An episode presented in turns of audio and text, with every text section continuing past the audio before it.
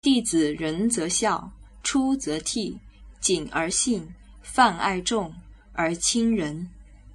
在这里，我得一提这比较复杂的观念“仁”。依我以上所说的，在差序格局中，并没有一个超乎私人关系的道德观念。这种超己的观念，必须在团体格局中才能发生。孝、悌、忠、信，都是私人关系中的道德要素，但是孔子却常常提到那个“仁”字。《论语》中对于“人”字的解释最多，但是也最难捉摸。一方面，他一再的要给“人”字明白的解释，而另一方面却又有“子罕言利与命与人”。孔子屡次对于这种道德要素欲说还止。司马牛问仁，子曰：“仁者，其言也任。”曰：“其言也任，斯谓之仁矣乎？”子曰：“为之难，言之得无任乎？”子曰：“我未见好仁者，盖有之矣，我未之见也。”孟武伯问：“子路仁乎？”子曰：“不知也。”又问：“子曰：“有也。”千乘之国，可使治其父也，不知其人也。求也何如？子曰：求也，千世之义，百乘之家，可使为之宰也，不知其人也。赤也何如？子曰：赤也，数代立于朝，可使与宾客言，不知其人也。孔子有不少次数说。不够说是人，但是当他积极地说明“人”字是什么时，他却退到了克己复礼为仁、公宽信敏惠这一套私人间的道德要素了。他说：“能行武者于天下为仁矣，公则不讳，宽则得众，信则人任焉，敏则有功，惠则足以使人。”孔子的困难是在团体组合并不坚强的中国乡土社会中，并不容易具体的指出一个笼统性的道德观念来。人这个观念只是逻辑上的总和，一切私人关系中道德要素的共享。但是，因为在社会形态中，综合私人关系的团体的缺乏具体性，只有个广背的“天下归人”的天下。这个和天下相配的人，也不能比天下观念更为清晰。所以，凡是要具体说明时，还得回到孝悌忠信那一类的道德要素。正等于要说明天下时，还得回到父子、坤弟、朋友这些具体的伦常关系。不但在我们传统道德系统中，没有一个像基督教里那种爱的观念。不分差序的兼爱，而且我们也很不容易找到个人对于团体的道德要素。在西洋团体格局的社会中，公务、履行义务是一个清楚明白的行为规范，而这在中国传统中是没有的。现在我们有时把“忠”字抬出来放在这位置上，但是“忠”字的意义在《论语》中并不如此。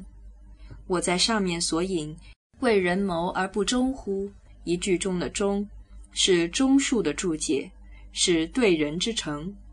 主忠信的“忠”可以和“忠”字相通，是由衷之意。子张问曰：“令尹子文三世为令尹，无喜色；三已之，无愠色。旧令尹之政，必以告新令尹，何如？”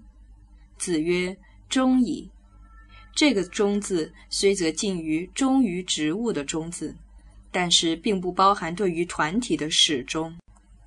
其实，在《论语》中，“忠”字甚至并不是君臣关系间的道德要素，君臣之间以义相结合。君子之事也，行其义也。所以，忠臣的观念可以说是后起的。而忠君并不是个人与团体的道德要素，而依旧是对君司之间的关系。团体道德的缺乏，在公司的冲突里更看得清楚。就是负有政治责任的君王，也得先完成他私人间的道德。孟子尽心上篇有：“陶应问：舜为天子，高尧为士，瞽叟杀人，则如之何？”孟子曰：“执之而已矣。然则舜不敬于？”曰：“夫舜务德而敬之，夫有所受之也。”然则舜如之何？曰：舜是弃天下，犹弃辟席也。切腹而逃，尊海滨而处，终身肃然，乐而忘天下。这是说，舜做了皇帝，不能用对其他国民一样的态度去对待他的父亲。孟子所回答的是这种冲突的理想解决法，他还是想两全。所以想出逃到海滨不受法律所及的地方去的办法。他这样回答是可以的，因为所问的也并非事实问题。另一个地方，孟子所遇到的问题却更表现了道德标准的缺乏普遍性了。万章问曰：“相日以杀舜为事，立为天子，则放之，何也？”孟子曰。封之也，或曰放焉。万章曰：相志不仁，封之有弊。有弊之人，悉罪焉。人人固如是乎？在他人则诛之，在地则封之。孟子的回答是：身为天子，地为匹夫，可谓亲爱之乎？一个差序格局的社会，是由无数私人关系搭成的网络。这网络的每一个结都附着一种道德要素，因之传统的道德里不另找出一个笼统性的道德观念来，所有的价值标准也不能超脱于差序的人伦而存在了。中国的道德和法律都因之得看所施的对象和自己的关系而加以程度上的伸缩。我见过不少痛骂贪污的朋友。遇到他的父亲贪污时，不但不骂，而且代他会饮。更甚的，他还可以向父亲要贪污得来的钱，同时骂别人贪污。等到自己贪污时，还可以“能干”两字来自解。这在差序社会里可以不觉得是矛盾，因为在这种社会中，一切普遍的标准并不发生作用。一定要问清了对象是谁和自己是什么关系之后，才能决定拿出什么标准来。团体格局的社会里，在同一团体的人是兼善的，就是相同的。